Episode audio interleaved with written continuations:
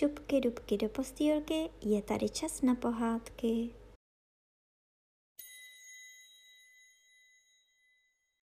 Tentokrát vám budu vyprávět desátou kapitolu z knížky Alenka v říši divů s názvem Mořská čtverilka. Falešná želva zhluboka povzdechla a přejela si hřbetem jedné pracky oči.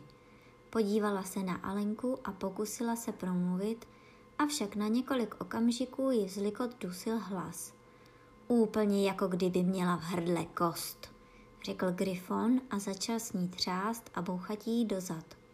Konečně nabila falešná želva hlasu a se slzami, které jí stékaly po tváři, pokračovala. Snad jste ani nestrávila mnoho svého života pod mořem. To jsem nestrávila, řekla Alenka.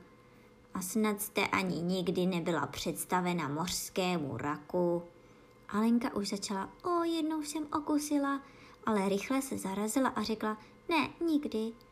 A nemůžete si tedy ani představit, jak krásná věc je čtverilka mořských raků. Ne, to opravdu nemohu, řekla Alenka. Jaký je to tanec? Nu, řekl Gryfon, napřed se postavíte do řady podél mořského břehu. Do dvou řad, zvolala falešná želva. Tulení želvy a tak dále a pak, když jste vyčistili břeh od mořských ješků a podobné havěti, to obyčejně zabere nějakou chvíli, přerušil Gryfon. Uděláte dva kroky vpřed. Každá máte mořského raka za tanečníka, volal Gryfon. Ovšem, řekla falešná želva, dva kroky dopředu, každá se svým tanečníkem. Vystřídáte mořské raky a uděláte dva kroky vzad v tom též pořádku, křičel Gryfon. A pak víte, pokračovala falešná želva, hodíte své raky, zavískl Gryfon, vyskakuje do vzduchu. Jak nejdále do moře můžete. Plavete za nimi, zaječel Gryfon. Uděláte v moři kotrmelec, vřískala falešná želva divoce kolem poskakujíc. Opět vystřídáte tanečníky, řval Gryfon. Zpátky na břeh a to je celá první figura, řekla falešná želva, klesajíc náhle hlasem a obě stvoření, která tu byla, poskakovala jako šílená, usedla opět velmi smutně a tiše a pohlížela na Alenku. Je to jistě velmi pěkný tanec, řekla Alenka nejistě. Chtěla byste ho kousek vidět? otázala se falešná želva. O, zajisté velice, řekla Alenka. Zkusíme tedy první figuru, řekla falešná želva Gryfonovi. Můžeme se obejít bez mořských raků, víte? Kdo bude zpívat? O, vy zpívejte, řekl Gryfon. Já už zapomněl slova. Začali tedy vážně a slavnostně tančití kolem Alenky, tu a tam jí šlapajíce na prsty, když se k ní dostali příliš blízko a mávajíce si do taktu před nimi tlapami. A falešná želva k tomu prospěvovala velmi pomalu a smutně toto. Nešel byste trochu rychleji, řekla šneku bělice. Na paty mi šlape ježek, dozad píchá velice. Hned jak želvy mořtí raci, tísní se u plece plec, na písku to všechno čeká, půjdem-li též na tanec. Půjdeš-li či nepůjdeš-li, půjdeš-li či nepůjdeš-li s nimi na tanec. Půjdeš-li či nepůjdeš-li, půjdeš-li či nepůjdeš-li s nimi na tanec. Vždyť ty nemáš ani zdání, jak to duši lahodí, když nás pozvednou a z humry do moře nás vyhodí. Šnek však řekl, jaká dálka tvář měl jako mazanec, že děkuje za pozvání, nepůjde však na tanec, že nepůjde, že nemůže, že nepůjde, že nemůže s nimi na tanec, že nepůjde, že nemůže, že nepůjde, že nemůže s nimi na tanec.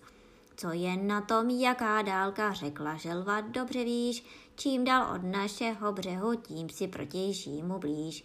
Nevíš-li, že břeh za mořem špatný si to vzdělanec, tož nebledni milý šneku a pojď s námi na tanec.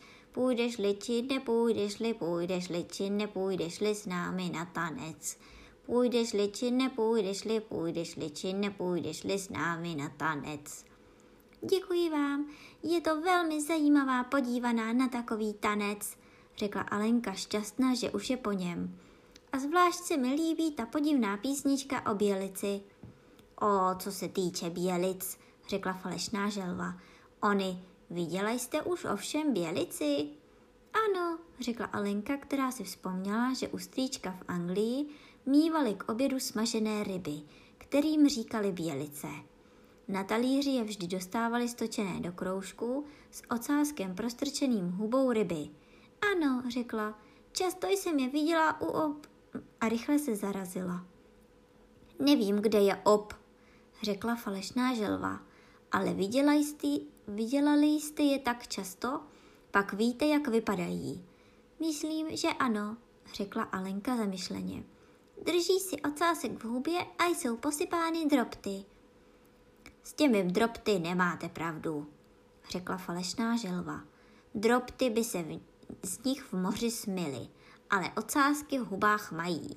A důvod je ten, a zde falešná želva zívla a zavřela oči. Řekněte jí, jaký to má důvod a tak dále, řekla Grifonovi. Důvod je ten, řekl Grifon, že se chtěli za každou cenu účastnit tance z humry tož byly vyhozeny do moře a tož museli dlouho a daleko letět a tož popadly ocásky do huby a pak je už nemohli dostat ven. Tož to je všechno. Děkuji, řekla Alenka. To je velmi zajímavé. Nikdy jsem toho o bělicích tolik neslyšela. Musím vám toho povědět ještě více, když vás to zajímá, řekl Grifon. Víte, proč se jim říká bělice? Na to jsem nikdy nepomyslela, řekla Alenka. Proč? Užívají se na boty a střevíce, odpověděl Griffon velmi slavnostně. Alenku tato odpověď dokonale zmátla. Na boty a střevíce? opakovala udiveným hlasem. No, co užíváte vy na své střevíce? řekl Griffon. Chci říci, čím jim dodáváte takového lesku? Alenka se na ně podívala a po chvíli rozmýšlení odpověděla. No, černidlem, myslím. Boty a střevíce pod mořem, řekl Grifon hlubokým hlasem, se leští bělicí. Tak teď to víte. Každý pulec vám to mohl říci. Po chvíli mlčení Grifon dodal. No a teď nám vypověste něco o svých příhodách. O svých příhodách bych vám mohla vyprávět, Jenom pokud by se přihodili od dnešního rána, řekla Alenka trochu rozpačitě. Vzpomínat na včerejšek by nemělo smyslu, protože včera jsem byla někým jiným, než jsem dnes. To nám musíte vysvětlit, řekla falešná želva. Ne, ne, napřed vyprávět, zvolal Grifon netrpělivým hlasem. Vysvětlování vždycky zabere strašně mnoho času. Alenka jim tedy začala vyprávět své dobrodružství od chvíle, kdy poprvé uviděla bílého králíka. Zpočátku byla trochu nejistá a ustrašená, obě ta stvoření se k ní tlačila tak blízko každé z jedné strany a tak neuvěřitelně do kořán otevíraly oči a huby, ale jak se rozpovídala, přibývalo jí odvahy a jistoty. Její posluchači zachovávali úplný klid, až se dostala k oné části svého vyprávění, kde měla housence odříkávat večer před svatým Janem a jaký přitom přicházela na jazyk slova úplně jiná, než se ve škole učila. A tu falešná želva zdlouha nabrala dechu a řekla, to je velmi podivné. To je tak podivné, jak jen to podivné může být, řekl Grifon. Přicházela jí slova úplně jiná, opakovala falešná želva zamyšleně. Ráda bych slyšela něco odříkávat. Řekněte jí, aby začala. A dívala se na Grifona, jako by ten měl nějakou moc nad Alenkou. Staňte a přeříkejte nám, jak vlny osením, řekl Grifon. Jak tu všechna ta stvoření člověka komandují, ještě aby jim úlohy opakoval, pomyslela si Alenka. To bych rovnou mohla být ve škole.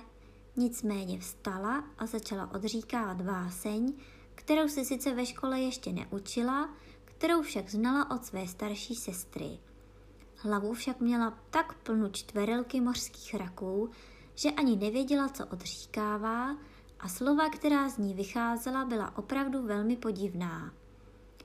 Jak vlny osením, tak humr asi si čechrá kartáčem své dlouhé vlasy. Když do ruda ho příliš uvařili, kolčela posypá si cukr bílý.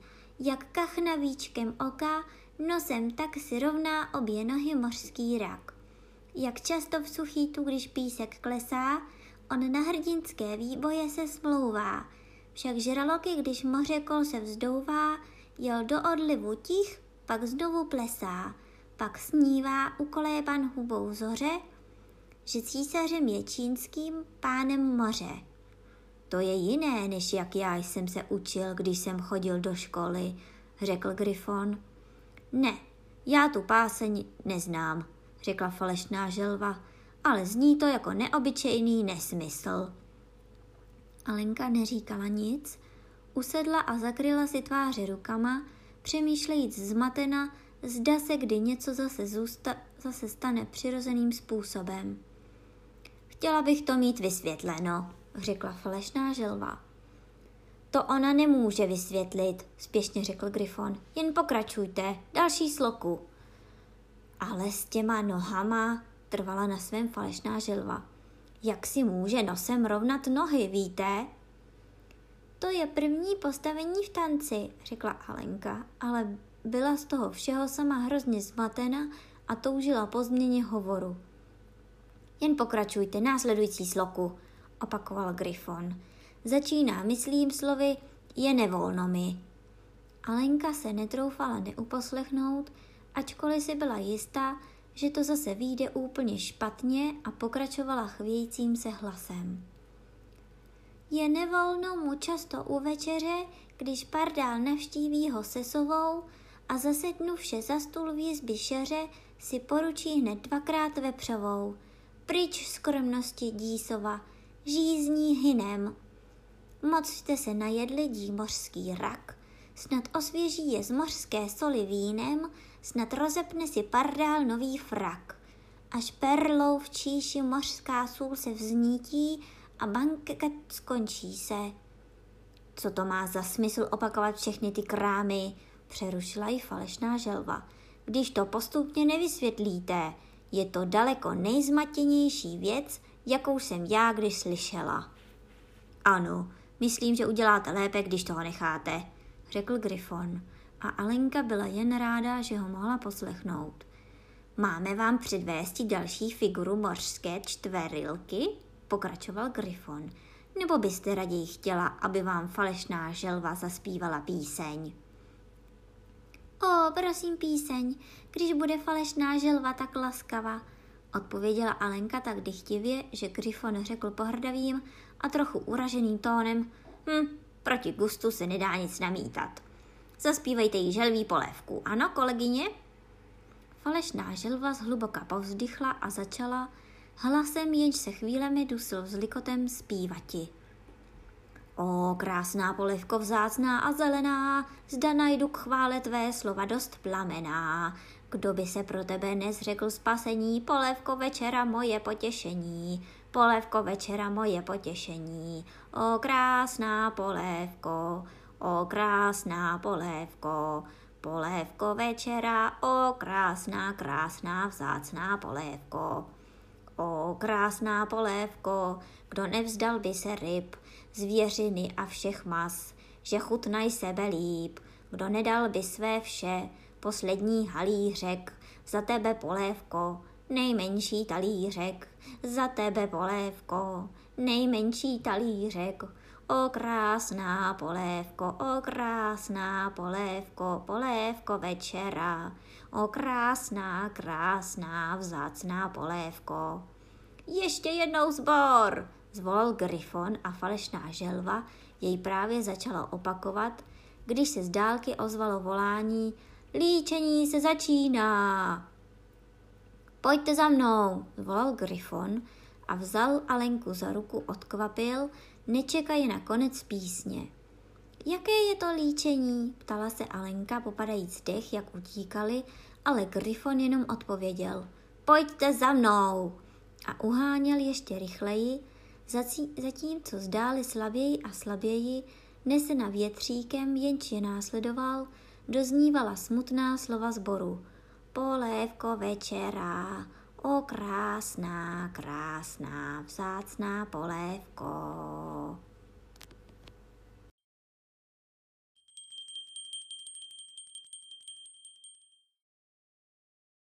A teď už zavřete očička a krásně si vyspinkejte.